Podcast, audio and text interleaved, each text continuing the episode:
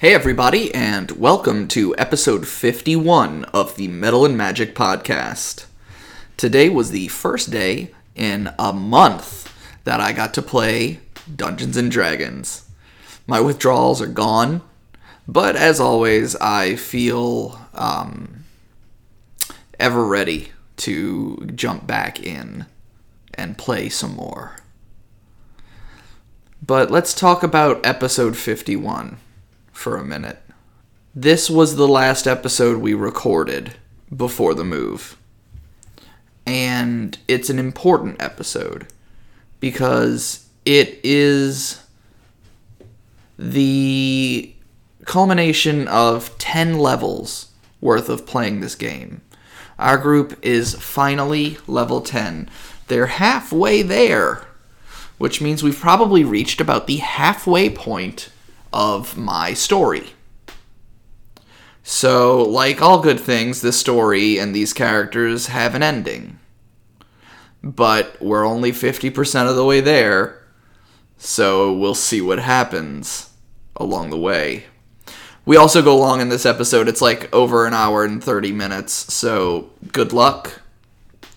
And let's jump right in to episode 51 of the Metal and Magic podcast rest, and regrouping. Where last we left our heroes, they had just fallen asleep after successfully teleporting back to the uh, Kingdom of Glim inside the castle. Um, Trake fell asleep guarding the shields in the storage closet. And that's where he's gonna stay. And I said, You guys fall asleep, and you're level 10. Um, so I've wrote up a little thing. You guys are sleeping through the night. For those of you at home, you know, kind of go to our Facebook page and let me know if you put mayonnaise on a freaking Italian Ah! sandwich. Apparently, Jimmy John's does. It's wrong and unethical. That's why you shouldn't eat there. Also, the dude who owns it's an asshole. But you know, if, if you shop like that, then you really can't shop anymore. To be fair. Look, I was I hungry. think this is like No, I'm just saying, like if you if there you was no shop by Quiznos or Subway around. if you shop But I by know. is the owner of this establishment not i- i- is he an asshole? Then you're not gonna buy anything. Oh yeah, yeah. I mean, unless you go. like- Anyway, we're, we're going on track. You guys have Chick-fil-A. reached level 10, and I'm going to go through some stuff that happens while you're asleep. Um, you've all made it to level 10. From here, you are no longer merely adventurers, you are on your way to godhood. Before you lies a path rougher than any path you have taken. Behind you lies the ease of the journey so far in comparison. From here, it will only get harder. But what does not kill you must make you stronger. Level 10 is a huge milestone in the collective and individual journeys of each player at this table and their character. You've achieved power beyond that of almost anyone in most towns or cities. Tales of your trials and tribulations have begun to spread across Kars. When you arrive in a place, it is known to everyone. Your renown is spreading. You have met individuals along your way that you would know, mechanically, are stronger than you, or stronger than you are now. King Mora, the botanist, Malvo, Luscious Lucius, maybe Cedric. Who knows? That time will tell on that one. But as you all fall asleep, you dream. Though not a collective dream. You all dream of a moment in your lives that have made you who you are today. Grayson is trying so hard to take this this quietest bite of a sandwich. Leave me alone. that, that doesn't have mayonnaise. You on can it. eat your sandwich like a normal person. I'm loud. Um, we'll start with Try to be Phelan. respectful. We'll start with Phelan. Phelan, you dream of the moment your body changed from flesh to straw. You see yourself in your father's blacksmith shop, pounding a hammer against iron. All of a sudden, a burst of magical energy engulfs you. The fires of the forge and the magical flames wreathing your body become one as they swell to a massive explosion. Then, when the smoke clears, you're standing there, your body once flesh, now that of a scarecrow. The fire around you burns. It's a heat that you've never felt before, as simple small flames feel like raging infernos. Your father, in shock, simply gives you a task to complete and goes off to town. Almost in a daze. The moment he leaves, you run. You ran from your home into the wilderness. You thought there was no way you could ever live a normal life again, but then you discovered your magic. An unstoppable force welling inside of you. It was your magic that transformed you, and if you tried hard enough, perhaps you could transform back. Or into a fish man.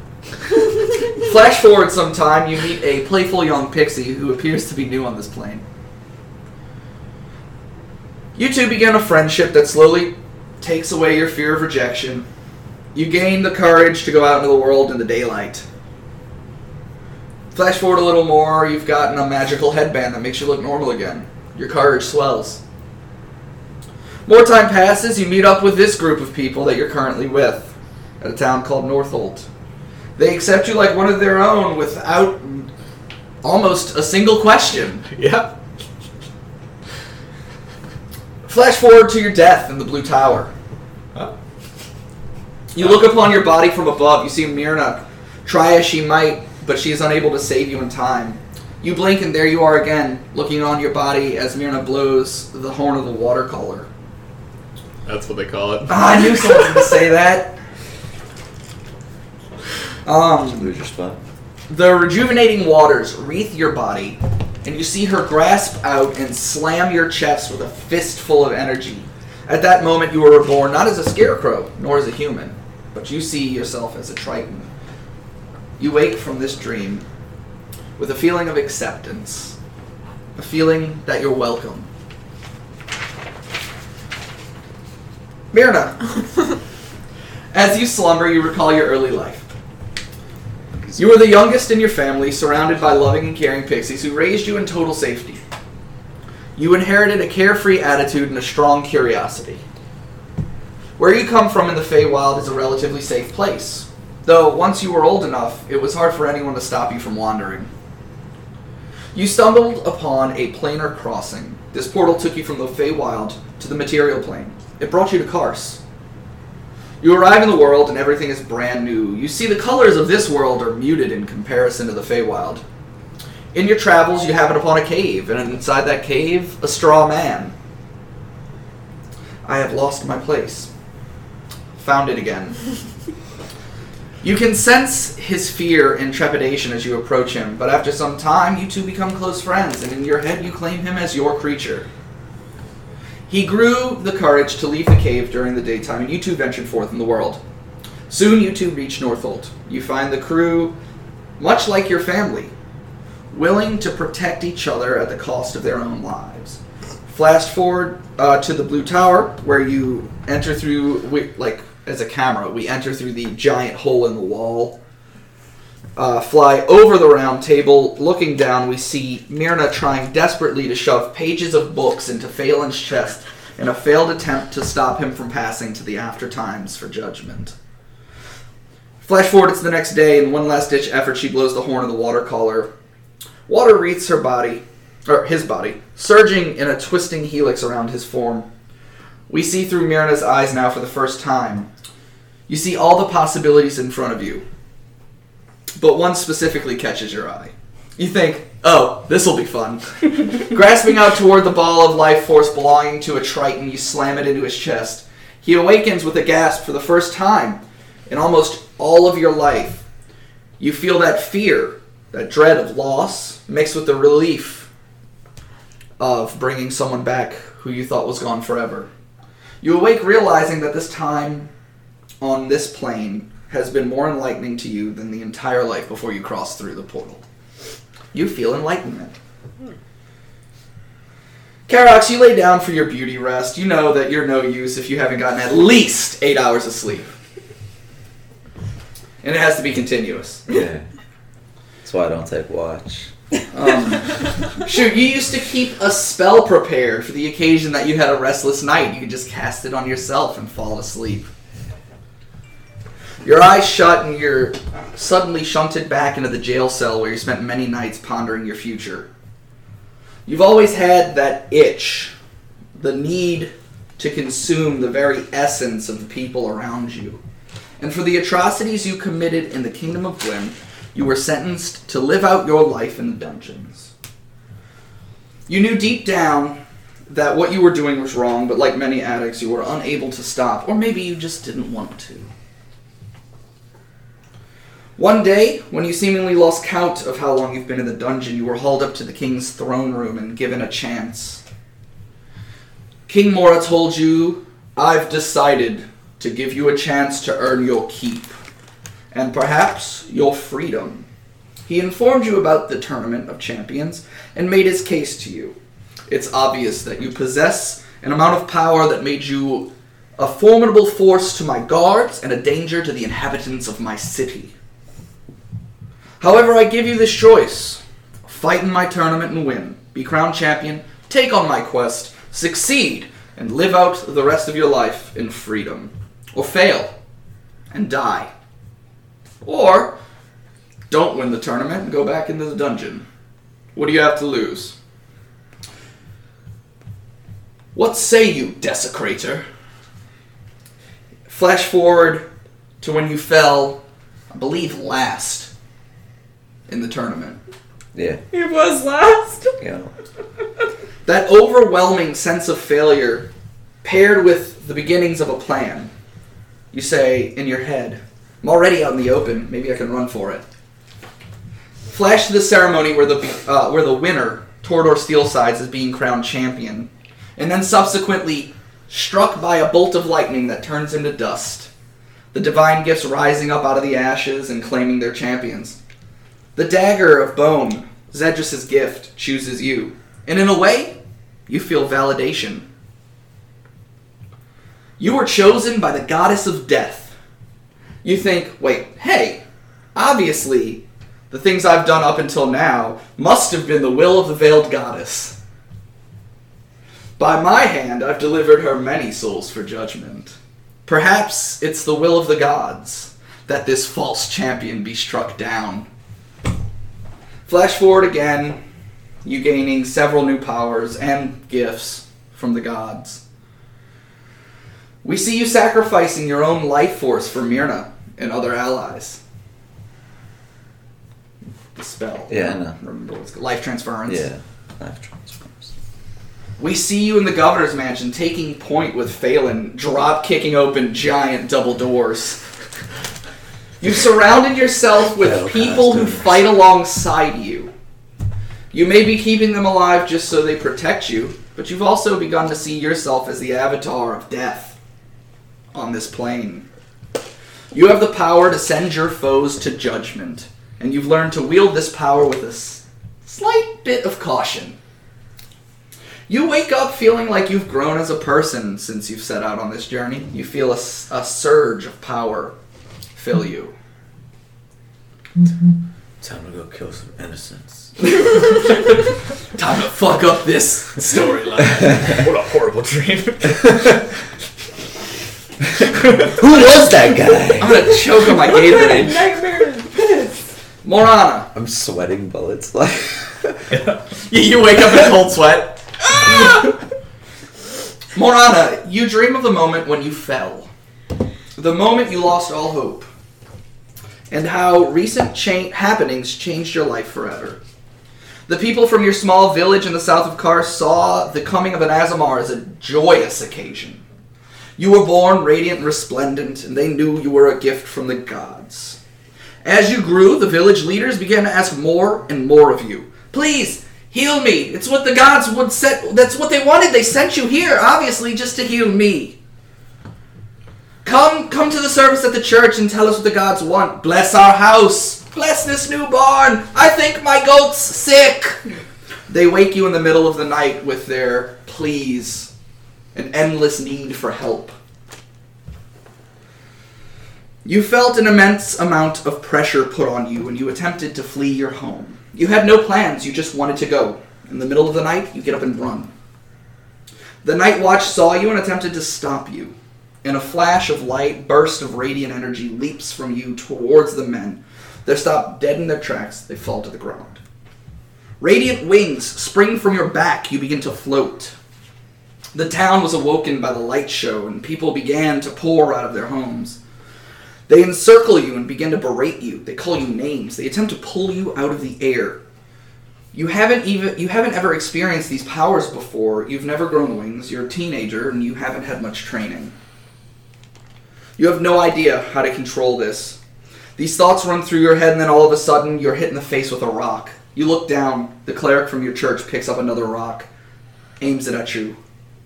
Your eyes glow with a bright radiance. You lose control, and with a swipe of your hand, you erase him and several of those around him from existence. The townsfolk begin to scream in horror. Your ears ring. Their screams clouding your mind. You just want quiet. Why won't they just shut up? You let out a scream of your own, and a burst of energy radiates from you, and before you're able to realize what happens, the noise has stopped. It's quiet again. You look around, a sea of bodies surrounds you. You gather your things, and as you're leaving the village, you feel no, you feel no sadness. Maybe a tinge of remorse, but overall, they got what they deserved. You're a kid, no kid ever deserves that amount of pressure or responsibility thrust upon them by an invisible group of beings in the sky. And just like that, you feel an immense pain in your head. It spirals throughout your whole body. Your skin changes from a healthy tan to a pale white. Your powers, the power you felt, is gone, but replaced by something chaotic, something not quite right. You begin to travel, and in your time, you find yourself at Winterwater. You join the guard, you work your way up through the Tide Raiders, and were picked to guard Princess Aurelia. You had a purpose, one that you picked, not one thrust upon you. Flash forward again, you're with this group in the city of Northolt. You've grown to enjoy their company. At most, at least you tolerate them, your new acquaintances. Though you never let them know.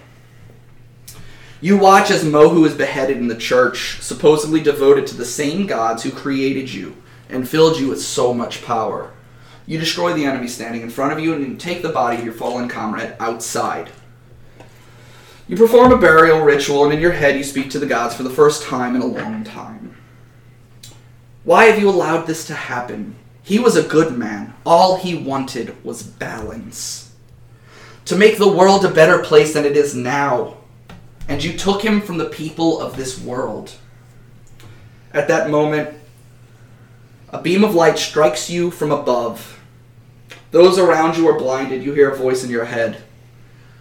You have learned the lesson we tried to teach you all these years. People are worth fighting for. While they may be individually flawed, humanity as a whole is good natured. You are surrounded by people who only wanted to take as a test of tolerance, and you failed. And for your failure, you were stripped of your powers.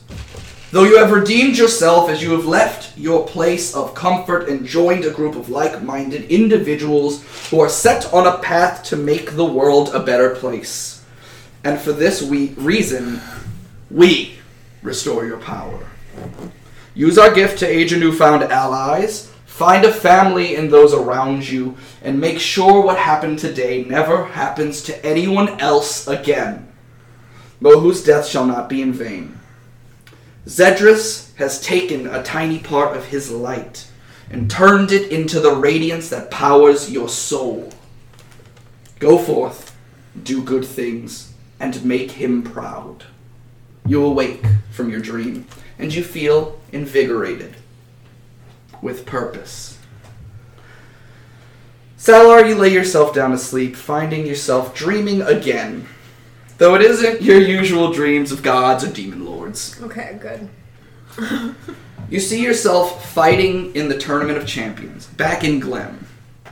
You watch as an opponent strikes you down. You see that you were the first to fall. You, someone so strong, knocked out of the tournament first. You lay there on the dirt floor of the arena, fighting happening all around you, but unable to move. Thoughts pour into your head. I'm so much better than this. Why couldn't I win? How could I fall first? This obviously isn't my fault. They must have cheated. I need more power.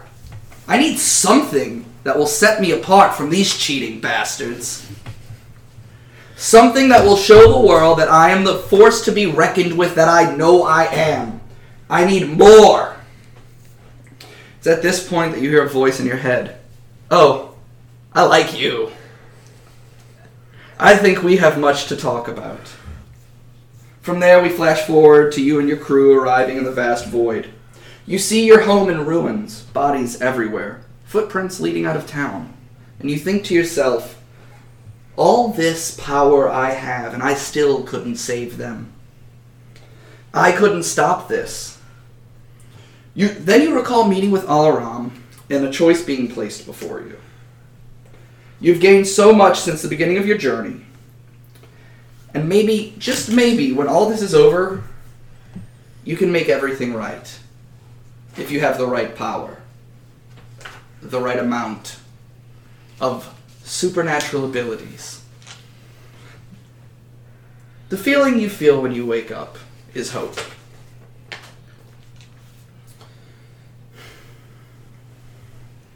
Hand signal. This is this is. Imagine that GIF of all those like mathematical things going across the screen and that face that just like blinks. That's my You know? favorite blink. That that's Salar whenever she wakes up because what is this? Is this an emotion? Nah, can't be. I must be sick. Manu, some tribes believe that when you sleep, your body dies, and when you wake, you are reborn. You lay yourself down, waiting to be reborn anew, and are thrust into a memory of the past. You find yourself standing along the shores of the dancing coast. Your people are having a feast, the feast of the rising tide. Your people are celebrating another successful hunt by roasting a giant wild boar. Night falls and your people are dining and dancing around the fire. You and the other hunters are being honored at this festival for the capture of the boar. When suddenly an avalanche of darts and arrows pour down from the sky, striking many in your tribe. It appears that the volley came from a copse of trees in the distance, closer inland. You and the remaining men not hit by the attack take up arms and rush the tree line, while the women get the little ones to safety. As you rush with your great axe to the tree line, a group of humanoid figures burst forth from the trees, brandishing staves, short swords, slings, bows, bare hands. They erupt like a crimson cloud from the tree line, each one of them covered from head to toe in red. You and your group cut them down one by one, however, you're not without your casualties. When it is all said and done, your people have lost around 40% of their numbers. Your chieftain amongst the dead. You keep three red monks alive, find out the truth. You find out the following. Turns out, it was your group who led the monks to your camp. They saw you and thought it would be easy pickings to take you and your group on. You guys have fought off and on in the woods. You've had a bit of a rivalry going, but they thought they could just follow you back, sneak up on you, and finish it, finally. They were obviously wrong. Turns out you were the leader of that hunting party, and they followed you back. With the chieftain dead, it falls to his son to decide what to do. A 14 year old boy must make this decision. And with tears in his eyes and rage in his heart, he banishes you from your tribe. You can return once you've collected the head of the leader of the monks. He tells you to dismantle them piece by piece, salt their land, so that nothing will ever grow again. Yes, I know, he has some good wisdom for a 14 year old boy. Um, once you complete the task and return the head of whoever commands these red monks, you will be back and allowed back into your tribe with open arms. Flash forward to yourself, surrounded by monks and the wolf. This is where you first met your current traveling companions. They assisted you as you quickly dispatched to the monks, but the wolf got away. Next, we see you in the party at the Shade Court. Just defeated Zix and the Keeper. Above ground, you find the wolf again, though this time possessed by the spirit of Aiden. with a little bit of time and help from your friends, you dispatch the wolf. But you know deep down that he wasn't the one commanding them. He seemed different. And the knowledge you gained from the party makes you think that he is not involved in the death of your tribe members. Now we move on to the Temple of the Seven. You walk outside after meeting with the gods and sleeping a peaceful night. More monks. These pests seem to follow you wherever you go. You observe one person, a tiefling, female. She appears to command them. You observe as she commands these monks and then disappears into thin air. You rush after her as soon as you can, but to no avail. She's gone into the swampy waters of the Great Marsh. However, now you know. You know who you're looking for, and they're scared. Because they know what they're up against, and they ran. You believe that your interests currently align with your companions at this time. You wake up with these realizations. You feel reborn with purpose, a fire ignited in your belly for justice.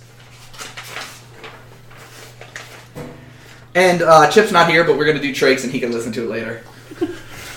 Um, Trake, you pass into the realm of dreams as you recall a horrifying sight. Your tribe being slaughtered on the northern coast of Kars by a creature known only as the Beast of the Northern Sea. A mass of tentacles and teeth, it rips your people apart and rends their flesh from their bones. You see your father standing there, mouth agape, as he watches his people torn apart. He gathers himself, and like a flash, he's standing right in front of the beast, knee deep in freezing waters. A spear in one hand, he stabs the beast. The tip breaks against the armor like flesh of this creature. He tosses the broken spear aside, resorts to pummeling the creature with his bare fists. You, a young boy at the time, look on with amazement and fear as your father, the leader of your tribe, climbs the creature and continues to pound his fist along the body and head of this beast. At first, the creature doesn't seem to notice or care about your father, even when it's cl- when he's climbing it. But then, with a mighty roar, your dad releases a bolt of lightning out of nowhere.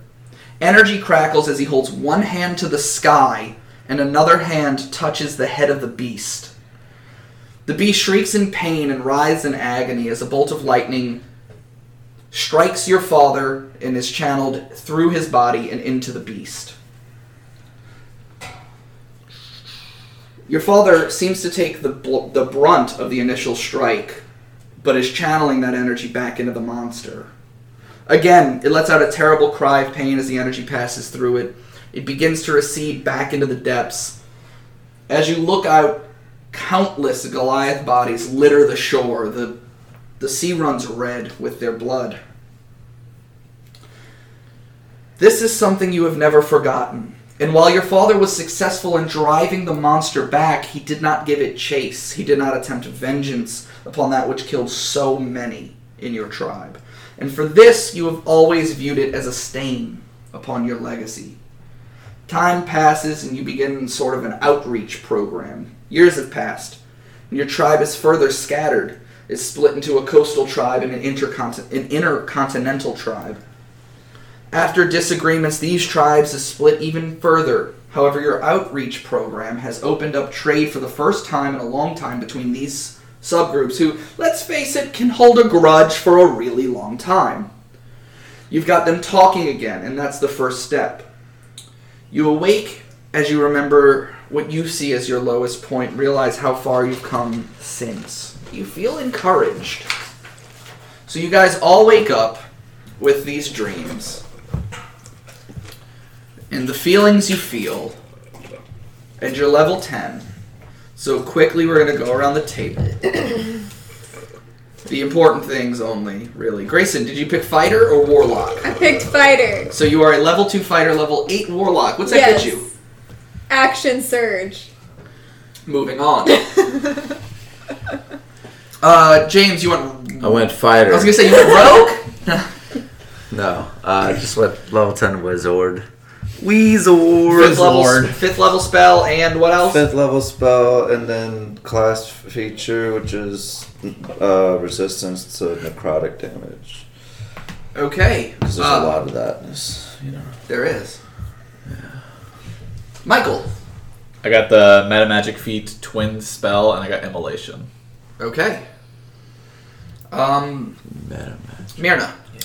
I got a, another fifth level spell and divine intervention.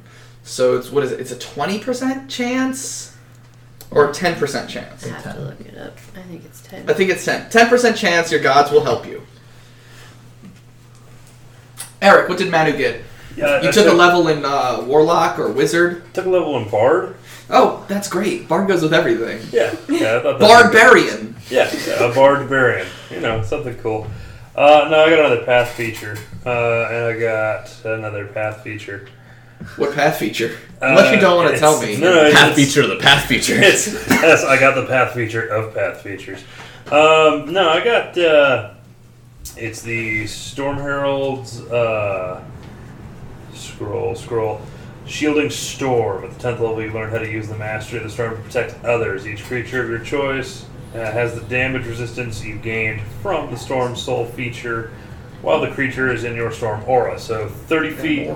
Anyone in my aura is uh, resistant to lightning now. 30 foot aura of lightning resistance. Yep. Nice. Of creatures I choose. Okay. And uh, Megan, what did Morana get at uh, 10th level Paladin? I've got an aura of courage, so creatures within 10 feet of me can't be frightened. Hey, that'll be useful. So creatures within 10 feet of you can't be frightened, and you got a third level spell. Mm-hmm. That'd Okay. have been useful back when Salah was using that scary shield. It would be useful. Paladins have so many features, but it would be useful if Megan used any of her frightening features. Well, here's what. What? What's So I guess I can't really use Aura of Conquest. You can. Because you're a conquest paladin. It, It just says creatures, though. It doesn't specify, like, We're creatures. Or... well, that means your allies in your aura are immune to that, and only it only it will only affect your enemies. Yes. That's I'm a fish. I'm like Okay, creature. and Trait took another level in pugilist, but he's not here, so I don't know what that means. Um, you guys wake up in your normal rooms at the um, castle. If you would like the to go talk to the king, I know some people want to deal with the dragon wagon, which we can do later. But I know some of you might have had. I think some of you had questions for the king, so I can't remember. But Mm. Maybe we should ask him about how the preparations for war is going. Um, we also need to tell him about the fact that the transportation, teleportation circle over in the swamp is now connected to Fire Gianty Place. Okay. Yeah, that'd probably be good knowledge to tell him. So you guys gather for the morning, you get a good breakfast, Okay. and you head to the throne room.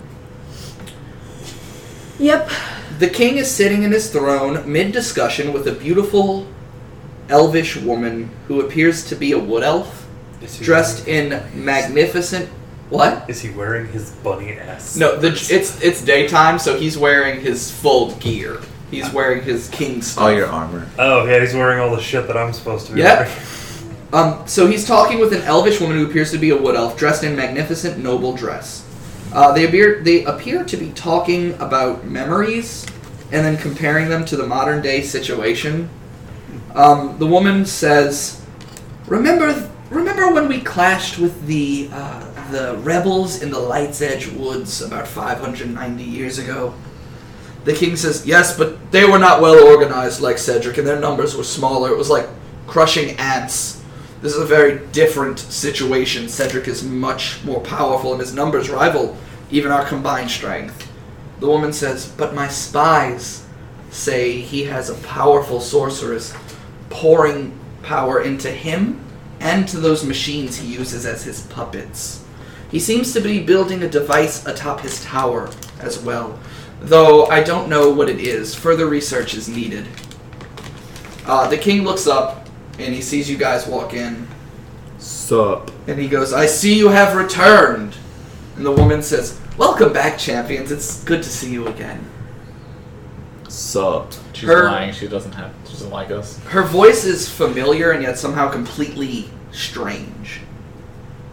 Um, but you get that feeling that you've met her before, but you're not sure where. Everyone. Hmm. I'm sorry, I forget your name. Um, she looks up she's like, "Oh yes, you're not used to this." As she gestures to her face, and she walks behind the, she walks behind the throne and comes out as a lizard folk. You now recognize the botanist, and then walks back behind the throne and comes back out as the elf. Um, I forget you haven't seen my favorite form. Perhaps it's my true form. I can't recall anymore. It's been a very long time. Why would you, you know, disguise yourself as a lizard folk? Seems I like- Isn't the lizard folk male? It was. Shit. He, He just likes it to has go a everywhere. machine. She just likes to go everywhere. It's They like to binary. go Well, okay, so you know once a That's cool. once certain mages It's not reach a certain level, um, age doesn't affect them anymore. Uh, like ageless, timeless body and Mhm. other stuff like that. You, you perhaps the botanist has reached such heights, and with her level, what it is, um, you could, she could stay polymorphed for a long time. So she's been alive a very long time, and perhaps she doesn't know what she used to look like originally because she has so much fun changing everything. Okay. The king uh, looks at you guys and he's like, "So, what's your next step? Where you're heading, and what assistance, if any, can I offer?" We need some bunny ass slippers. Um, Those are special order. Well, I'm on a special order, so. as Next the time you come here, you can pick them up. as of the moment, we don't necessarily have a plan. We just uh, returned from a very, let's just say, we had to take an alternative route to get back here from the marsh. I noticed you were gone a long time. What happened? I turned into Grund. The Are you still looking like Grant? Yes. Oh, I forgot you disguised yourself. you were the fish person, right? Yes. We'll get back to that. Where were you? we went to the temple, Yes. and as we were leaving, we ran into some red monks. Okay. And we believe that during the fight that ensued, uh, one of them tampered with the teleportation circle. And so whenever we tried to use it, it sent us to go blah blah blah. Go blah blah. Pulls out map. Dwarf place, The thousands dead years. dwarfs. Ruins of Garwindul. So you're telling me that the teleportation circle at the Temple of the Seven now takes people to the ancient ruins of the dwarvish city Garvendul. Yes, which Maybe is not- also inhabited by fire giants, But let's- specifically one. Then when we got there. It's, There it's were- inhabited Yeah. by exactly one fire giant. We killed the rest. we we Oh, killed okay. we killed three. What what about the other one? Oh, show them your mask. Oh, Your uh, your poncho. I pull it out, and I, I kind of do the thing, you know, and I go, "We killed them all! well, most of them. Oh, jeez We left the other one because she didn't attack us! Ah! Yeah, she was nice. She Yeah, liked us because we the stuck a nose back priestess on a lady- statue. But we got Yeah. the fuck out before she found out. Then we killed the rest. Ah! Okay. yes. Um, so we'll have to send a party to re-situate the the runes there. Yes. Um, I'm blanking on your character's name from Tomb. Admir. Admir. So he he snaps his fingers and Admir comes up and he whispers Hobbling something. in. No, he's got two legs in this one. Oh. He uh he whispers something into Admir's ear, and Admir runs off. You assume to go fix this situation. Um, We spoke to gods. Yeah. he looks at you when you say that, and then he looks at the rest of the party, and he looks at Manu. I see you brought me my sword. Kind of pull the sword out. You can always challenge me for it. Put it back. He's got an army. He looks My at you. lord. Well, he kind of looks and he goes, I guess it's chosen you or you were given it, so who am I to judge the will of the gods? And if the will of the gods were to. Then a little thaumaturgy, a little vibration of the chair. So what you're saying is, you have my stuff. He's gonna kill Manu in his sleep, isn't he? He he stands up and he's like, "Boy, do not question why I wear the armor I was gifted." You mentioned something about spies earlier. Hashtag I just I just scared Floofwatch as I fell out of my he literally rolled on the floor. chair. Um, the wood elf, the wood elf, the botanist. She's like, yes, I have many spies. Do any of them know where the tiefling bitch is, the leader of the Red Tide? Um, she holds out her hand, and these two beetles appear, and she looks like she's having a silent conversation. Is it in Squeak Speak? It's not verbal. Squeak, squeak, squeak, squeakle. I don't think that's the language you speak though. This character. is. I don't think it is. No, it is. Is it really? Because it that's not is. a thing that exists in my world. So you wasted a language slot. Damn it! Every once in a while, he's just squeaking, and we're all like, I'm, just, only I'm that one person who can talk to the squirrels. Great. go up and tap him on the head. The fucking, but they're the, all the squirrels in this world are like the squirrels from Rick and Morty. Oh, There's God. only, there's only one. He knows. Everyone- Assassinate Archduke Ferdinand. Come here, little boy. We've got candy. I swear to God, if he has a We million squirrels wishes. to talk to and I still only get my one snake, we're gonna have a talk. You got two snakes. One's dead. I want live jar. ones. I want Okay. a pit of life. I can So- reincarnate it. it's probably been dead for more. It'd than be a days. different. It'd be yeah. It's been dead for a long time, and it come back as a different race. That'd be weird. Um. It's a human. it's a human just slithering on the ground because that's all its spirit knows. Um. Okay. Heck. So Little. she. Alright. we She. need to get video on this. She holds she holds out her hand and she has this silent conversation with these two beetles that are just flying, hovering above her hand. And then she like does this and they just a flick of the wrist and they disappear. Um she says the the vagabond queen is quick. She moves a lot. Hence her name. She goes from place to place and they the, the monks wander. It's very hard to keep a lock but if I find any information, I'll have my spies find you. Can we have a beetle so we can tell him? You have a stone that links to the the god. yeah, we want a king. beetle though. This sounds awesome. Correction. Uh, Karox has the stone and he abuses it. You still have one. He kind of looks to the botanist, and how will I know that they are your spies? You'll know. Um. So I throw my hands up. I don't know what they are. Um, the king kind of pipes up and he's like, Be aware that we've received word from our spies in Iron Keep. Your man has made it home, Ah, but the situation is not looking good. The mountain dwarves are preparing for an attack, and they appear to be armed to the teeth and ready to march at a moment's notice. We don't know where, but we can make assumptions. the hill dwarves. No, the hill dwarves are dead. Ah, The mountain dwarves they're have slaves and enslaved stuff them. Ah. Um, the botanist says, We've once had a strong bond with the leaders of Iron Keep. However, when Ragnar Strongstone murdered his father, King Grimnor, and took the strong uh, took the stone throne. Damn, I'm writing to- tongue twisters right now. when King, Bleh.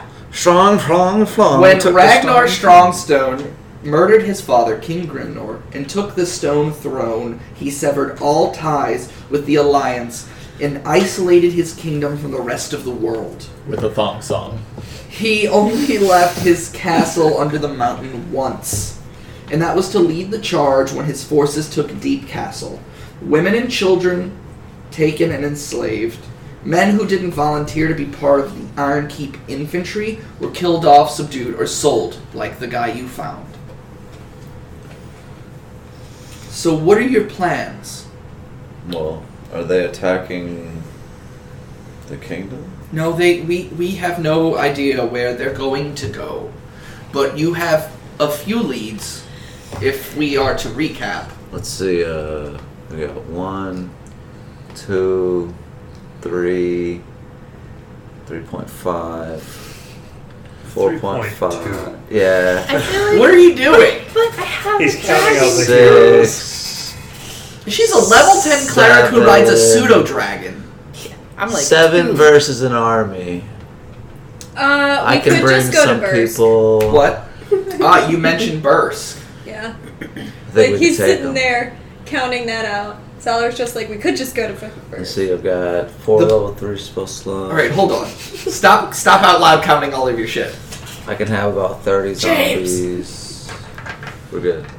So um, Salar pipes up and says, "Well, we could just go to Bursk," and the the botanist says, "You must be made aware that the only entry into Bursk is not a normal door. Questions must be answered to gain entry. Melot. Questions that change frequently. Oh. So there's no way to know what the current entry test is. So Wait, it- there's an entrance exam? Yes.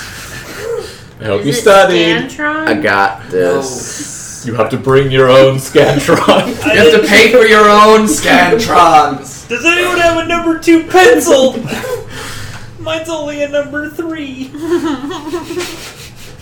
Fucking uses a number three pencil. I didn't even know where. Gods. Yeah, I brought one of those pencils that they use to draw the fucking Titanic plans that are this long. They're the size of your entire arm. They had to draw parts of the Titanic to scale on the floor. The, So did you the just get to, question like, still is the why did you. Yeah, I don't- stab, stab, stab. What? Did you just like poke the dots? No, no, no. Like, They hey, drew with it. They drew with it on drafting paper. You paper. usually get to use it in a test. Yes, yes. Um, you just Where did stab you get one? through it. The time machine, magic. At any rate, Anyway, um, you guys have some stuff to discuss, and if you have questions for either the botanist or the king, let me know. Uh, have you heard anything at all, figured out any sort of information as to why the botanist was wanted at first? As to why the botanist what? As to why that Vision person wanted to kidnap the botanist and bring fucking struggle. and then looks to the botanist, her, to Bursk? Um, we haven't uncovered the reasoning, but we have ideas, uh, most of which start and end with genetic manipulation. Probably Cedric wanting an outpost or an alliance of Cedric's wanting to use genetic mutation to enhance their army. Or just an entire army of mutant people. Mutant bug Do you have people. something against mutant people? Says No. the mutant person. No, I totally, um, He makes mutant people. or I don't make think he mutant gives a people. shit? I thought that that was the king talking. no, it was the botanist. Oh, okay. The voices have commingled. Yeah. Um, and then for some reason turned southern at the end. And I love mutant people. I fucking make mutant people. My best friend's a mutant person. My best friend's a mutant person. Some people- man. I sit around going with my banjo ding ding ding ding ding ding. When I Bang, mean, bang, bang, bang, bang, bang. fucking got a pretty mouth. Um, I'll ask them if they want to know what gods look like, or if they know what they already look like. um, that's weird. Yeah. Hey, you wanna know the See gods an look like? exact image of what each god Well, I looks said like. because I know what they look like, Well- and I can alter myself to look like them. The um, Is there anything you the want king, to say? the king knows exactly what Severus looks like because when he got his armor, um, he had a vision much similar to you guys when you have your visions. Armor. Okay. So, do you want to see what the rest of them look like? Well, I've Including seen, the mystery seventh god. I've seen Grund, and I've lived long enough to see depictions. I, I don't need to. No.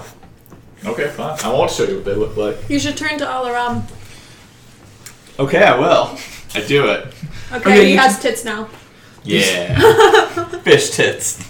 No, she's No, just. they're all around tits. But she is goddess of the sea. Yeah. That's one of the Anyway, now you look like Alaram, but you've got fucking undisguisable gauntlets on your hand from Grum. No, I'll hide And the everything when I'm mask. showing the Ah. the god. Yes. So, whatever. also, it's fun to mention that your current, like, when you're dressed normally, you're wearing a fucking blindfold.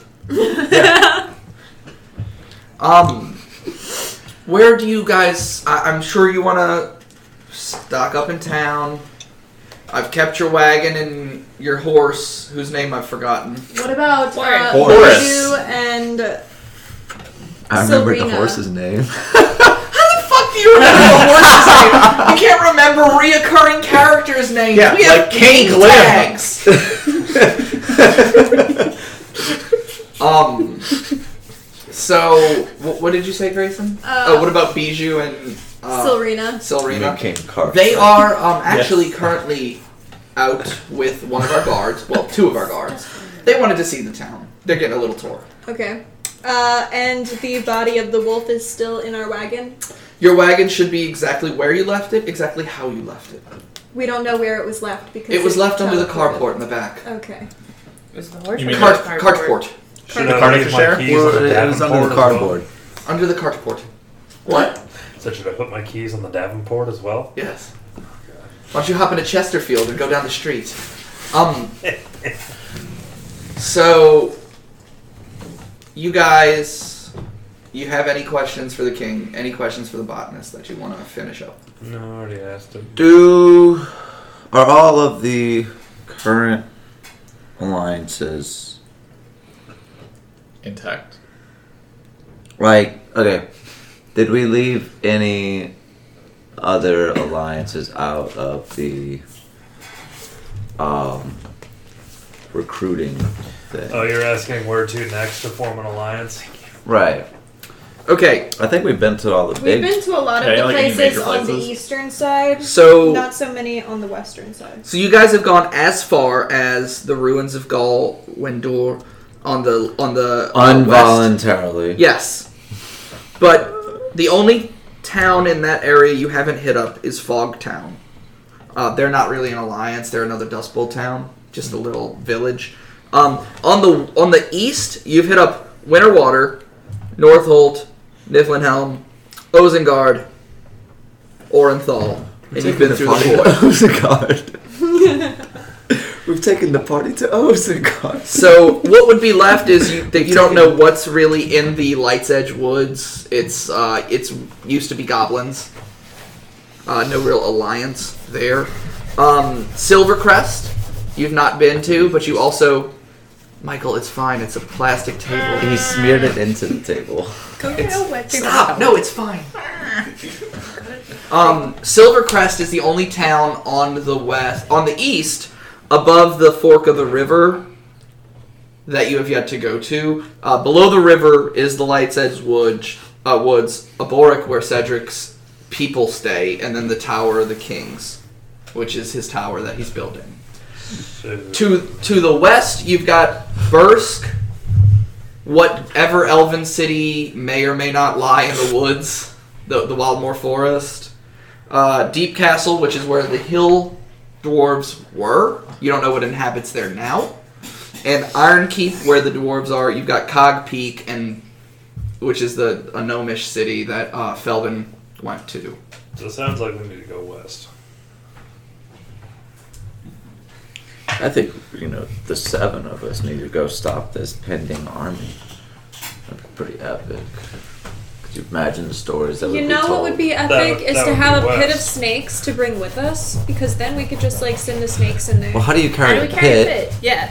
I can cast one- animal friendship at will constantly on only snakes. But can you do And it that works on on? pits? You can move a pit. What gets Or is I a can pit give of them a all group of- leashes. Wait. You shape Earth. What do you call a group of snakes? A flock. A hiss. An unkindness? No, A bundle? That's I say that about I everything. see electric electric boogaloo. about kindnesses. What That's- is a group of snake? So, um, Time for slippery. Google. We don't know because we only It's a found slipper one. of snakes. wait, everybody shut up. Alexa, what do you call a group of snakes? Bed, den, nest, pit, nest or bed and not. Pit. You were right. It is pit. I need a pit of snakes. A snakes. Brad Pitt of snakes. One Brad pit made of snakes. Got it. All right. So you guys, I think your two big choices are the Golden City, the city of Bursk, the the Thieves Guild, or uh, the Dwarvish city of Ironkeep. But you could also go to Silvercrest. You could wander through the woods. You could go to Deep Castle and see what's left of the Hill Giant, or Hill Dwarf ruins. You can do whatever you want. Let's go join It's an open world. side. It's a sandbox, baby. Yeah, we could just go join Cedric's side. Yeah, you oh, could. Oh yeah, that sounds great. He Fuck won't, you, bitches! He won't kill us on sight or anything. No. And King all of our Kars- god stuff will just like disappear. King Kars was a dick, anyways. Kick Jesus Christ. King Kars. I know. And that alchemist Glim, what an idiot. Stop shouting at the tables. I'm sorry. It's okay. I vote that we go Fucking to the dwarf amateurs. The. Iron Keep or whatever. Ironkeep. Yeah. Ironkeep. Raise your hand for Ironkeep. I mean, Half Why of you. not? Okay. Half. There I'm were Tra- three, I'm and Drake's there are proxy. six. Huh? I'm Drake's proxy. I think Salar is voted always Trake's proxy. I think. yeah, oh. oh. because Salar, because Drake trusts Salar the most. Wait, Just, just uh, that was a decision for the longest, for from the longest time ago. I mean, seeing as we're just switching back and forth weeks, you know. Yeah, well, that is true. You and Chip can't seem to fucking be here. I think you're the same person. Sometimes uh, we're fighting Have we right now. ever It's seen okay. them in the She's- same room? He's like She's raising for Iron Keep. Michael. Michael has put his hand through no, that's that's uh, Aaron's. Aaron's arm That's and is Aaron's raising arm. his hand for her. Um, I think you're aware, Chip. Aware, Chip. I just get these Or he's badass aware, chaps, or he just gains like 500 pounds. yeah, your your your be- your goatee moves into mutton chops, and you gain the ability to play the bass. I slapped the bass. Yes, it's very good. Um, so it looks like we've got four votes for Iron Keep.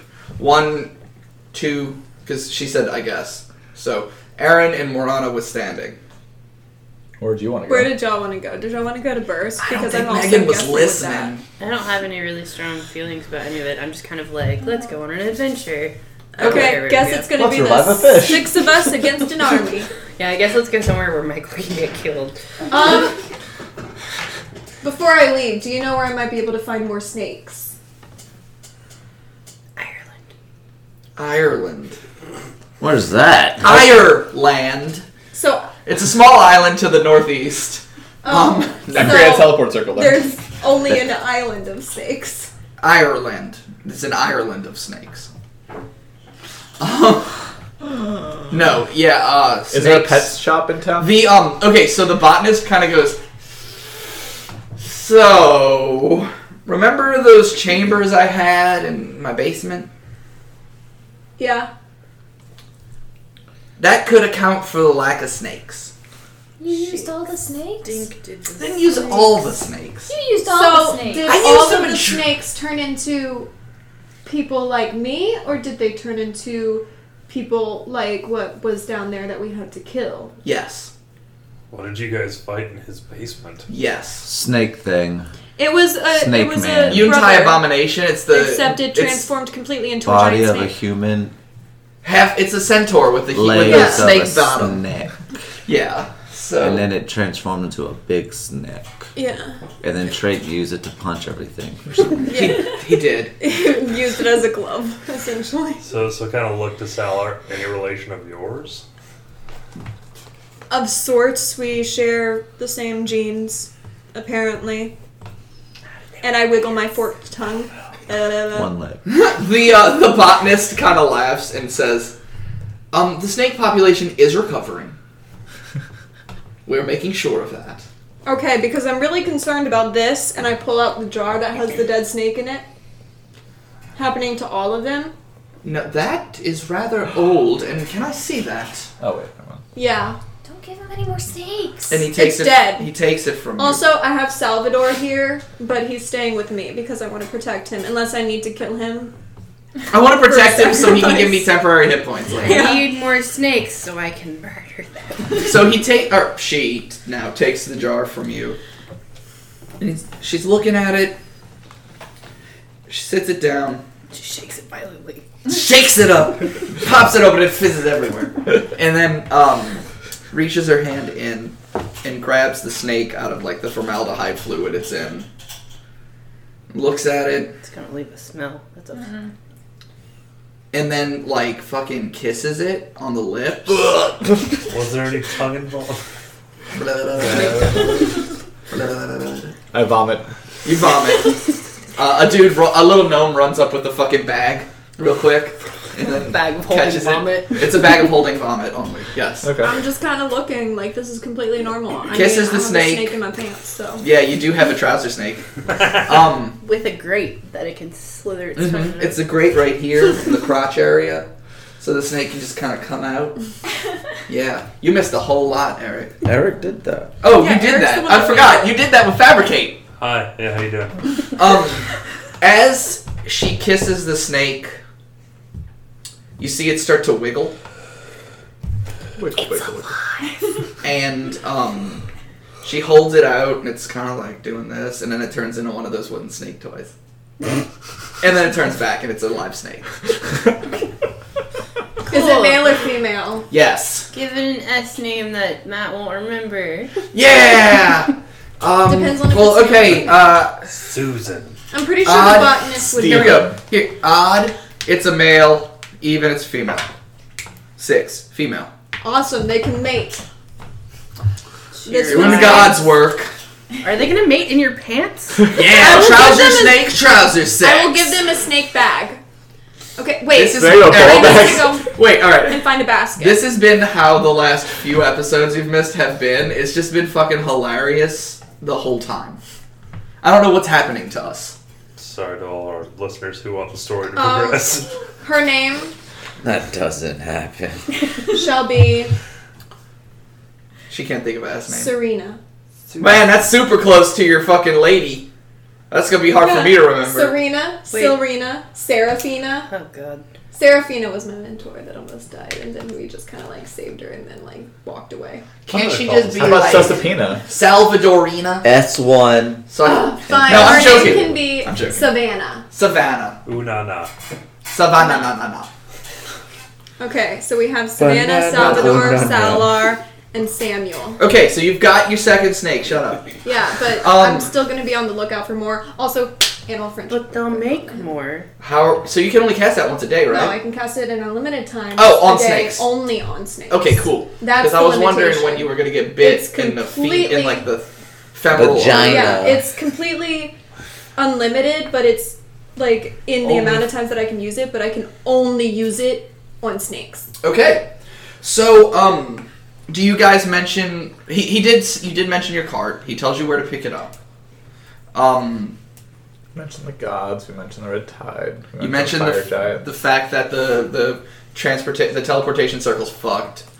Um, you've got some leads on Bursk. You've got some leads on Iron Keep. You've also got some information about what happened to Deep Castle. Oh, uh, we we uh we uh we uh we saw uh, who I believe from descriptions that we were given. Um, we saw Daenerys yeah. planning plans of attack and Or how to get more Minotaur ticks. stuff that may be possible. Um, yeah. Okay. So perhaps How did you see him? Cedric is uh, on the verge of being ready to move. Uh, so yeah, when we were trying to use the teleportation circle outside the temple of the seven six gods, um, There were six. There are now seven. yeah, There were always seven. yeah, um, you know, the bitch fucked with it, and we we we teleported. He goes like- language. We teleport. Please, you put your feet in bunnies' asses. Matt, Don't talk to me about language. He's literally deceased. He did an anime fall down where the legs were up. I've got, I've got all my god gear too, motherfucker. Well, actually, he's missing one of his You're right. sword. Put it back. Uh, Anywho, He holds out his hand, and your sword appears in his hand. Like that's some bullshit. I'm joking. um, what was I saying? Remember, I'm letting you keep this. Before I was rudely interrupted. No. Um. Oh yeah, yeah, yeah. And then you know we teleported to several places, and one of them was like I guess one of Cedric's bases or whatever, and we saw him, and He's looking Didn't at a map. and then he looked at It was on the us, tried to kill us, but we were gone before he could. Okay. So This is distressing news, but we must press on. I y'all at least you know ready to defend against an attack? Yes, and we have actually sent for a good majority of Rose Hall's forces. The knights are on their way. So, what if the attack is to what if what if Rose Hall is to get attacked then? Rose Hall has other defenses. Oh, that's right. That's where you're from. No, no need to worry about Rose Hall. Um, There's an army of undead snakes under it. I forgot that mutants exist. Looks down at self. I forgot I'm an abomination. Yeah. Uh. I'm just a normal person. Wait a second. I forgot I snack. And Oh. good thing about who's dead. There is there are other ways that we can defend ourselves at Rose Hall. We the knights the knights are used for um, intercity defense against ruffians and hooligans and they protect me because it would be weird for me to walk around with a drider or a giant spider flanking me. I bet all those uh, plant mutants are defense mechanisms too. Probably got a, you know your own personal poison ivy walking around the streets or some shit. Who knows? I have many things. Sounds like Um, for Batman. the um, Batman. Where And is and as just a small update for you guys, the king actually pulls out a ledger. Or he has a ledger brought to him because let's be real, he's not wearing a fucking pack. In the throne. So he has a ledger brought to him on like a royal blue pillow and he picks it up and it's very fine leather. It's gold. Um he opens it up and he's like, We have been pledged um we have been pledged fighters to our cause from Winterwater, Northolt, Rose Hall, Orenthal, Niflhenhelm, and the floating Arcanium. Hmm. You are securing crucial alliances and defeating foes before they can team up. You are doing great work. Um, like I said, if there's anything I can help you with, uh, I do have your bunny slippers on order. nice? How many pair? Just the one? All around. All around? Bunny slippers all around. Morano, what don't color bunny I slippers don't you make want? feet small enough Yeah. for me. We're gonna need we can some shrink uh, them. Do you have like fleece slippers. Prenatal I have a bunnies. full. I have Bunny a full fetus set of, like, slippers are not fleece. warm. I know. I have I, I killed that rabbit while we were in the mountains though. I have like the full set of like rabbit gear and my my dragon has little rabbit booties. It's not Yeah, the same. Serena made those rabbit booties for her. You don't know luxury until you slipped your foot inside of a warm rabbit's ass. um, that's actually the tagline for this episode. Oh, I need to write that down. Now, a quick word from our sponsors, Bunnies. Now, a quick word from our sponsors, Libris Arcana. Get your dice shit, put in a rabbit. Anyway, Make it fart the dice out when you roll it. shake your rabbit. And this is the episode where all of our sponsors go, you know what? Pass. Anyway, We're here to have fun. yep. I'm sure It's rule weird number shit has one. happened Yeah. D&D. Never talk about Fight Club. Rule number two. but the It's app is awesome. Uh, Um, and you guys, you guys have kind of got this little update where it, it looks like everything you've done thus far throughout all these characters and all these missions, they're finally coming together. yeah. The king feels like right now, if you guys gathered your forces and marched on Cedric, he would still be too strong because obviously he's got the Thieves Guild in his pocket. He's got Gilmandir the Sorceress. He's got Daenerys leading his army. And who knows what the fuck the dwarves are up to. So, you guys are planning to go to both of those locations the, the Thieves Guild city and the, the Mountain Dwarf city eventually, both of those. And maybe when you're done with those two things, it may be looking good. The king, the, the king is hopeful. Well, He tells you if you would like to check out the city. We've had a lot of upgrades since you came and left and came again. It's been like two days. No, no, no. Since you've been here bef- before you you got here, and you just kind of went straight to the king Oh, and then okay. teleported to the temple, and then did the fire thing, and then came back. Did you So- get a Malvo's expansion? No, but there have been a couple of fun new things pop up. Uh, a lot of small business loans. Like a snake store. Maybe. No, there um, there's one place called Talented Terry's Transports that you may want to look at if you want to talk about your dragon wagon. Hmm. Do you have a pet supply? Still don't have a pet store because keeping pets is like wrong. Pets have rights too. Bunny slippers. Which is why I want to go to a pet store. The and bunnies- get bunnies aren't. Savannah you know, and they have no Salvador a basket to live in, so that way The- they don't have to live in my pants. The bunnies are actually willing participants. Are they? Just got a Oh, bunch God. of like S and M bunnies.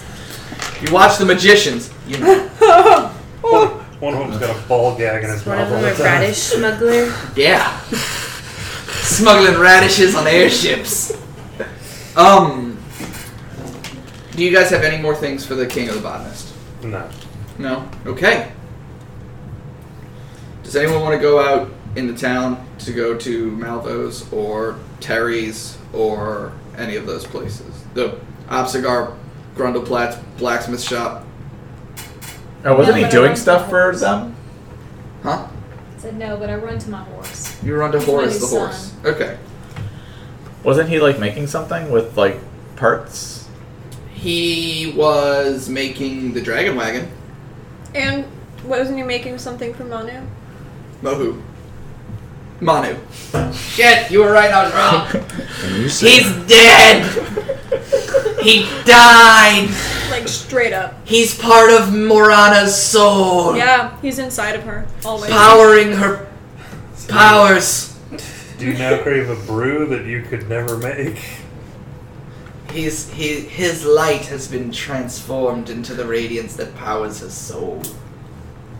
So she's an alcoholic. Yes. Uh, that, that is correct. Do you feel I- it's strange? I do believe he's making something for me. Do you know what he's making for you? Uh, I do believe it was the glaive. Yeah, I think that was it. Yeah, like a two-handed weapon of some sort. So, yeah. Okay, if you'd like to go there, he is banging away on the iron. I bet he is.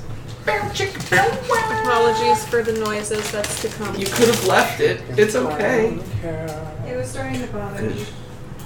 Anyway, the um, you go there, and Obstagar Grundleplatz working away. Alright. Um, it was the glaive made out of the fin. Yeah, out of, yeah, out of the head fin or neck fin or. Did I? Did you write down what it does? Dragon fin. I'm sure I do somewhere in my notes. Let me. Well, I'm, I'm gonna open it here. in the book here. Beeps and boops. Hold on. Boops and a beeps and bloops and beeps. Flipping some pages. Hey, look at this cock she's got. What the fuck are you doing? said if my Oh, it's a dragon rooster. it's an armored rooster. If your pseudo dragon ever dies, that's what you want. It's got little saddlebags. Because I could kill that pseudo dragon real quick. No. I don't want you. you to kill her. All right. Don't. Just saying, like, you know, if it happens naturally, I'm gonna get it. this really fat chicken with this really glorious tasseled saddle. All right, Eric, I got it. so you uh, you walk up to Obstagar and he looks up at you and he's like, "You seem to have gotten a new weapon." Yeah. But um, I have finished your work. And he pulls out this master crafted glaive. Um, Put his leg up on the. Yeah, he puts his leg up on the anvil, and he has the glaive like right here. That's not uncomfortable. Um, You would wanna like to hold see it? your glaive? And then he like We do goes need like this cameras up and down as fast as possible, so it looks like it's wagging. When we So, move, like, I'm gonna serious- set up a Twitch studio. Yeah, we need cameras, which means like go We to need Libris. Arcana Yeah. and Or just send us money straight up. yeah, either send In the us mail. money or like go to Libris Arcana. Which the So, dice are nice. Account number eight Yeah, the six dice, five um, zero yes. seven eight nine. Shut up. Alright, so here's what it does. Mechanically, it is a plus three glaive. I, I hope that's not my. Uh, um, It does. it does uh, an additional d6 of cold damage, as well as the normal damage done by a glaive. And Which the wielder can cast Sleet Storm at a DC 17 save uh, once per day. DC 17? Yes. That's what it do. Baby boo. Now you should go back to the king and see if he'll just swap all of his armor for your one weapon. He Well, what I really need to do is get with Matt on a break or something and see if he can help me put this on Fight Club. Nope. Okay. Because that shit don't e- like they, they I could try, but it would be several different rolls. It's, it's, I've noticed it's hard to add elemental damage yes, to it. Uh, but I will try and figure it out. Um, do you have Just anything else you paper. want or need from the blacksmith boy? uh, him to stop holding the glaive like that. He handed it to you Okay. after Um, explaining everything it does. Um, There's a hole in it somewhere, and you're just like, well, what's this? For? Oh, God. oh, that's filled with goo. Why is the glaive creamy? He likes the cold feel of it. This tag is gonna be super explicit. Um, Megan is in terror. Karen's son. What? Oh, we have children to listen to this? Oh, Oh, just that one. He's a he's a teenager. Okay, we're fine. That's fine. Nothing worse. He's than- obviously discovered all of those websites. he's got the Discovery Channel, doesn't he? Probably. National Geo. Well, Discovery Channel's only like fish and fucking crabbing and trees. You mean it's Tritons? Bow, chicka, bow. Anyway, um, Megan goes to Horace, and the horse is fine. His tail is finely braided. It looks like somebody undid it and redid it. Oh, nice. And um, definitely has a bandana. Is it red or blue? Yes. And is it hanging out of his back pocket, or does he wear it Oh, on his dome? It's actually because their necks are so big. It's a red bandana and a blue It's not bandana a stitched live together and tied around, making You it can't like be a big blood and a crypt. big old cowboy. bloody bandana. I'm crypt. sorry, did you just say crypt? Crypt. Like with a T at the end? I think he. Did. I did. Pretty sure. So- he did. Um, does anyone want to go anywhere or do anything? I want to go to the guy that can mess with the divine armors. So That's the to same guy place he that is was at. Uh, Oh, wait. then I'm with him. Yeah, Okay. hand, hand him the sword. What can I do with this? You gotta pay up first. Oh yeah, I'll go there too. Yeah, you have to pay, and Yeah, then he you have could to pay, and possibly a tell hefty you price. there's nothing he can do. The question was, what can I do with this? And He how looks much, at it, he's like, it's a big old sword, you cut stuff with it, moving on. that much- one was free. How much money you need, homie? Um, your divine gift is a plus three, am I right? Oh, oh, I think it's still like level one or whatever. Starlight, Where the Star? Bright, the first star that I saw tonight. Let's take a look. Uh, it's two-handed weapon. It's plus 3 Mm-hmm. Yep, it's a plus three, two d eight. He, um, he tells you it's gonna be a thousand gold for him to look into it to see if there is any potential for an upgrade. Uh, yeah, hand him a thousand gold. Okay, subtract a thousand gold. He lays he lays your uh, great sword on the anvil. And he puts his hand on the blade, and his eyes go straight white and milky. You blinded him. With Bruh, you- science. wait, time out. You did not take someone at reservoir from the glade and put it in his eyes. Shut up. So he he puts his hand on the blade, and his hands go, or his eyes go white. and He looks straight up, and when he comes back out of it, he goes, "There's nothing I can do. This seems to have been given to you at its full potential." Just kind of look at uh, look at Karox. Guess that means I'm the most worthy, and walk out. Kind of Guess I didn't know this was a competition. kind of kind of looks at his hand with the ring on it, the bone dagger on his side, the chainmail on his arm, I'm already gone home. The fucking hood the up. hood over my face. I'm, I'm already gone. Do you see the fucks? yeah, me either. Um, James, what did you want to do? hmm. It's a set price until I forget again. Well, you know, seeing as how o- o- overhearing the dude saying that this divine gift was given to him at you know maximum whatever, I'm just gonna assume the ring was too. Um, It's a good assumption. and then uh, I'm gonna ask about the chainmail sleeve. Okay. Um, it's a thousand gold, and he will look into your chainmail sleeve. I have 888. What did you say? What? What happened? What did I miss? Something about to get fucked? Um. Oh, you had to find your character sheet. See if you have any gold. Oh, I got plenty. I know you do. Okay. So, are you willing to give up a thousand gold for him to look into your item?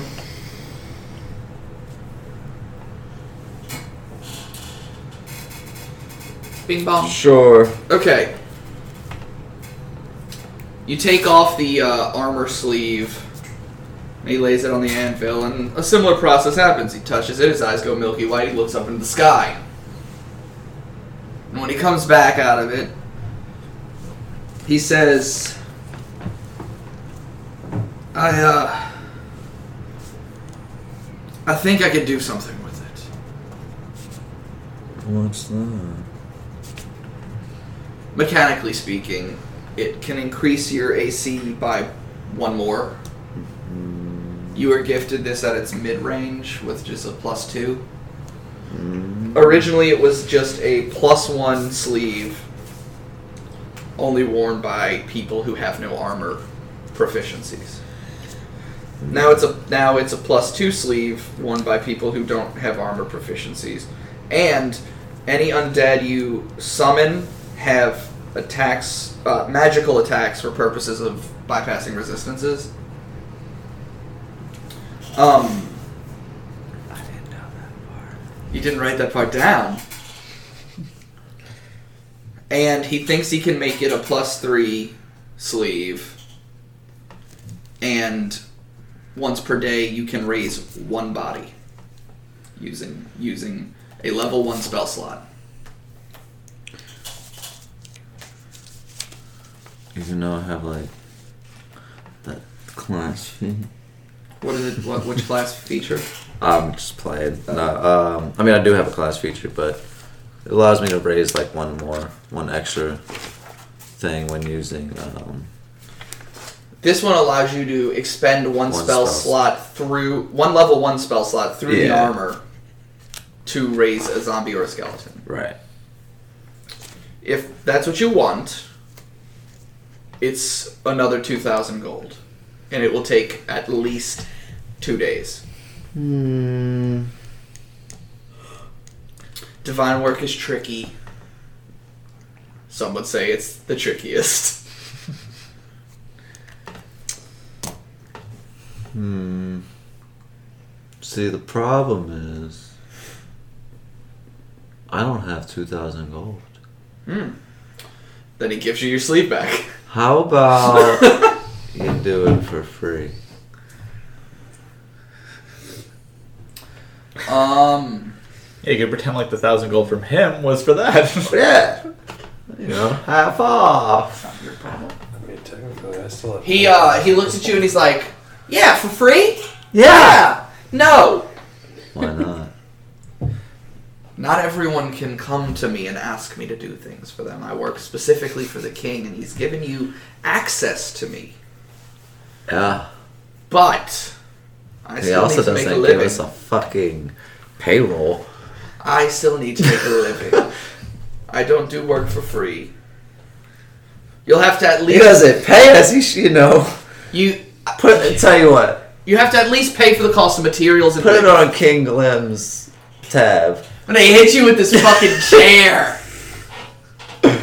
Would it help if I said King Mora? Uh, if we're putting it on King Kimomora's tab, then I would also like to talk about my film. No, I'm kidding. My You can roll persuasion. Look. The guy doesn't even pay us. He allows you to keep everything you find. The gods give us these things. You want a shit ton of money in a casino? Get off. yeah, I the, didn't find that. I won that. the that. king would have stolen that. He wants tithings, motherfuckers. No, um. Can't um, get tithes without getting paid. um, he'll give he'll he'll drop it five hundred. Fifteen hundred or fifteen hundred is the lowest he wants to go. Well, I'm gonna have to have a word with the king. If shit's gonna be this expensive, I need a fucking payroll. Says But the, last serial time killer. That I freaking bought any that I like. I did this one for my sword to level it up the first time, and I'm still trying to get back up. Wait, so how much cash do you guys have? I have 888 gold right now, I have 200. and I got that.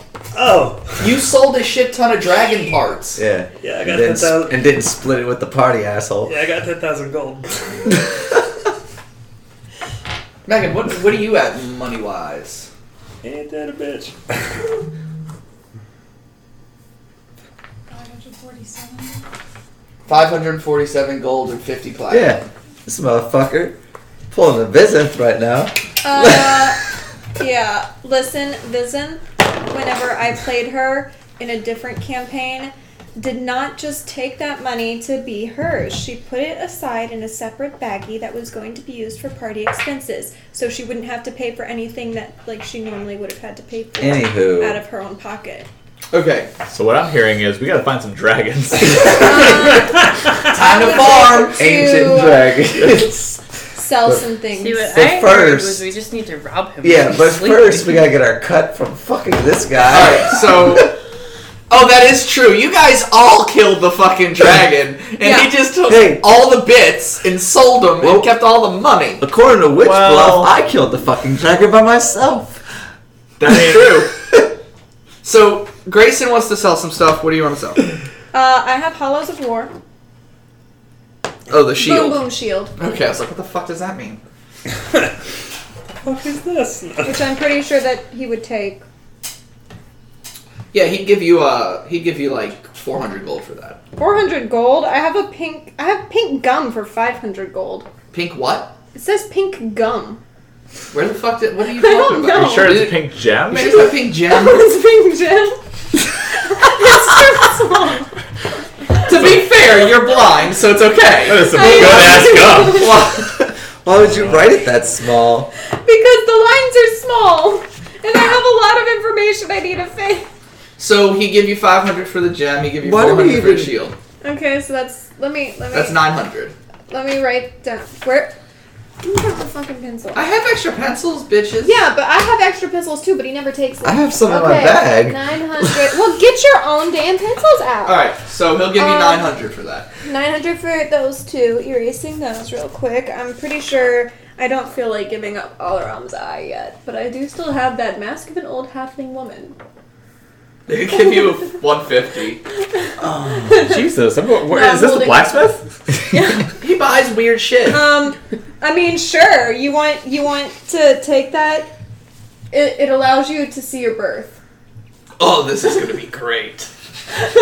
he said takes it and 150. he's like, "Can I test it first to, before I give you money for it?" Absolutely. Cool. It's he, fantastic. He goes and sits on the fucking anvil and he puts the mask on. Quick Rob. Uh, 500 off, like, of my next purchase for the What experience. perspective of buy it your for birth? I know, that's right. Because that This could be is traumatizing. He um he sits down and you can see his eyes through the mask, but they're they're like fucking solid white, and he's obviously not seeing you guys.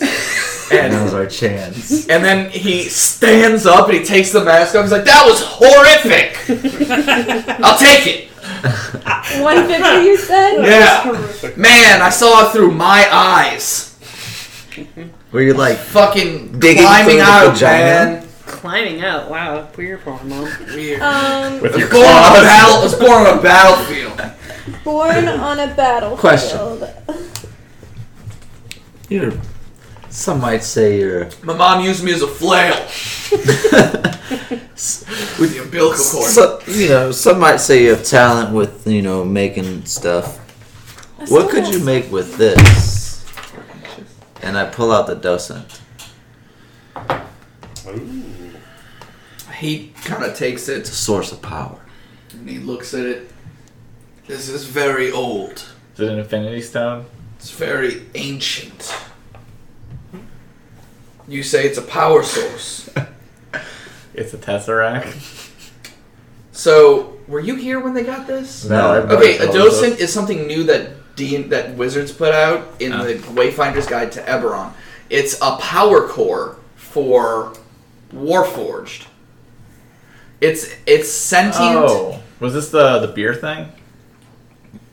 No, they actually didn't have one in the first one they, they got that turned they turned into a brewery because Oh. the that that has not hadn't been created yet. Oh, okay. It's a sentient magical object that can only be attuned when placed in the chest cavity of a warforge. It get it has its own abilities, its own saving throws, its own everything.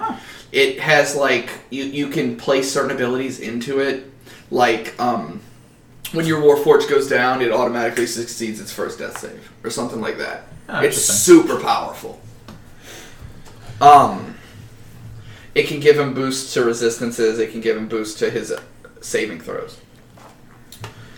What can I make with this? I don't know what you can make with that, but I'm pretty sure you can make something out of five silver ingots. Twenty-five gold apiece. Yeah, I got a bunch of stuff whenever you're ready. okay. Uh, let's do this. We'll do the selling off air. He's more focused on the docent because I just had an idea. Okay. I just thought that that would be. He looks at Karax. He's like, "Come with me. I have someone I want you to meet." He closes up shop, puts everything away, and he walks with. He takes you and he walks with you. You can hold it if you want. I'm not stealing it from you. Just him, or can we walk? Or? You guys can come Okay, too. good. It's gonna be interesting. And he he walks over to uh, fucking talented Terry's transports. And he walks in, and if you guys follow, it's a huge fucking warehouse. And there are Wait, time out. yes, How big is the building on the outside? It's it's just as big on the outside. Oh. Unfortunately, It's not. it's bad. not if it's not bigger on the inside. It's a huge warehouse, and there are stables inside where there are camels. There's a fucking elephant. There's a We need an war elephant horse. driving our dragon cart. Um, we already have a horse. The horse can just ride on top of the elephant. Megan, how would you feel about Horace riding an elephant? horse riding Horace. forest. Um, I don't know. He war takes horse. it. He takes it, and in the back, you see this guy pop up from one of the stables, like he was cleaning one of the stables. He comes out. So he got poop he's- on his face. No, he doesn't. But he's wearing solid brown robes. He hasn't got shit on him. Good How's thing- it, how do you know he's a king? He hasn't got shit on him. Um, he gets up and he's like, "Hello." Hi, you're wearing your brown robes. What did you say? You just sounded like one of our characters from Oh. another session. He's like, "Welcome to Talented Terry's." Oh, Obstacle, how are you? What? Why are you here? Your name is Obstacle. Obstagar Grundleplat, the MD. Hmm. Um, he's also a blacksmith. He's he's an MD. That's impressive. Yeah, it's it's, it's a it's a it's a, an apprenticeship. But he's a master smith. Yeah, He's an apprentice. Doctor. Surgery's really rough. He uses his Yes, it is. forge for surgery. it's going poorly. Alright, throw him on the anvil, I'll fix him up. He, yeah, basically. Gang, gang, gang. I can put this in his chest now.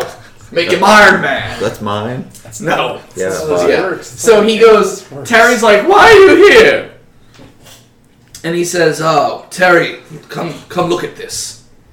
And he walks over and he grabs it and he looks at it and he's like, Obstagar says, "What do you think we could do?"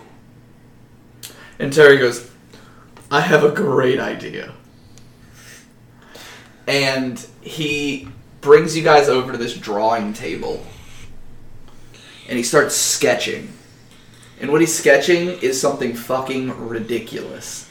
It looks like a boat, but it's got a fucking like balloon above it, and he's it's it's an airship. Okay, what I want to do with it instead is let's put it in the horse's ass. and then we can have a warforged horse. That doesn't turn you into a war. God damn it. It's only attunable by Warforged. Why wouldn't we want a floating ship anyway? Can He, horse um, still ride?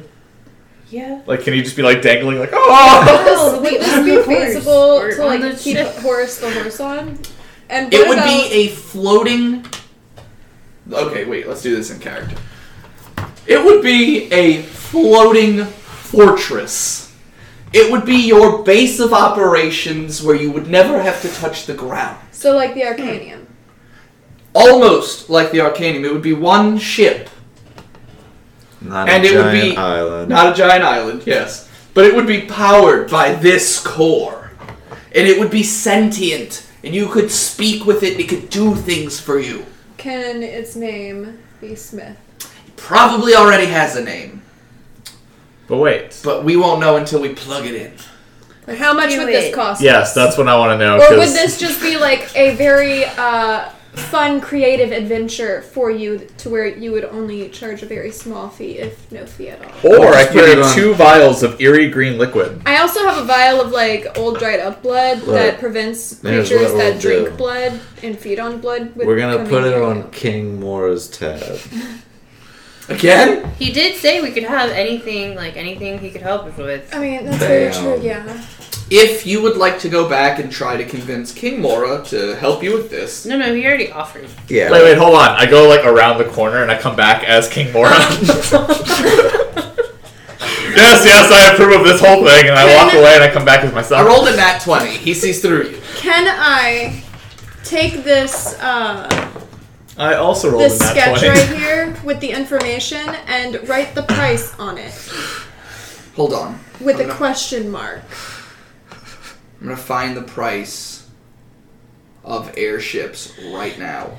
And I will roll it up, send it with my lovely Samuel to go bring it over to him and get a response rather quickly. Because I'm pretty sure someone else who has a sending stone here is just not going to use it for uh It would be rude. We're in the same city. It would be rude. And it's daytime. Is that how that works? yeah, and it's daytime. Um. One moment. It's not like calling someone, when, like texting someone whenever you're literally on the other side. What of is the world. texting? It's, It's whenever you like write a tweeting. text, as in words, Uh huh. and you send it to someone to read. Isn't that called sending a letter? Or it's text. Isn't that called sending a letter?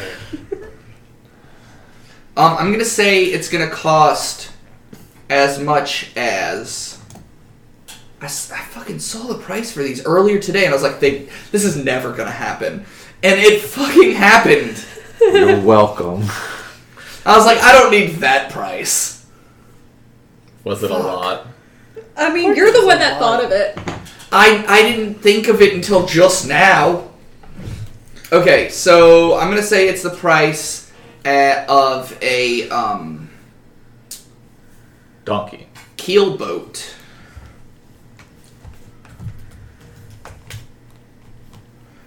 Um, so it's not going to be the largest ship. He has several plans. He gives you a ten thousand dollar option, a twenty thousand dollar option, and a four thousand dollar option.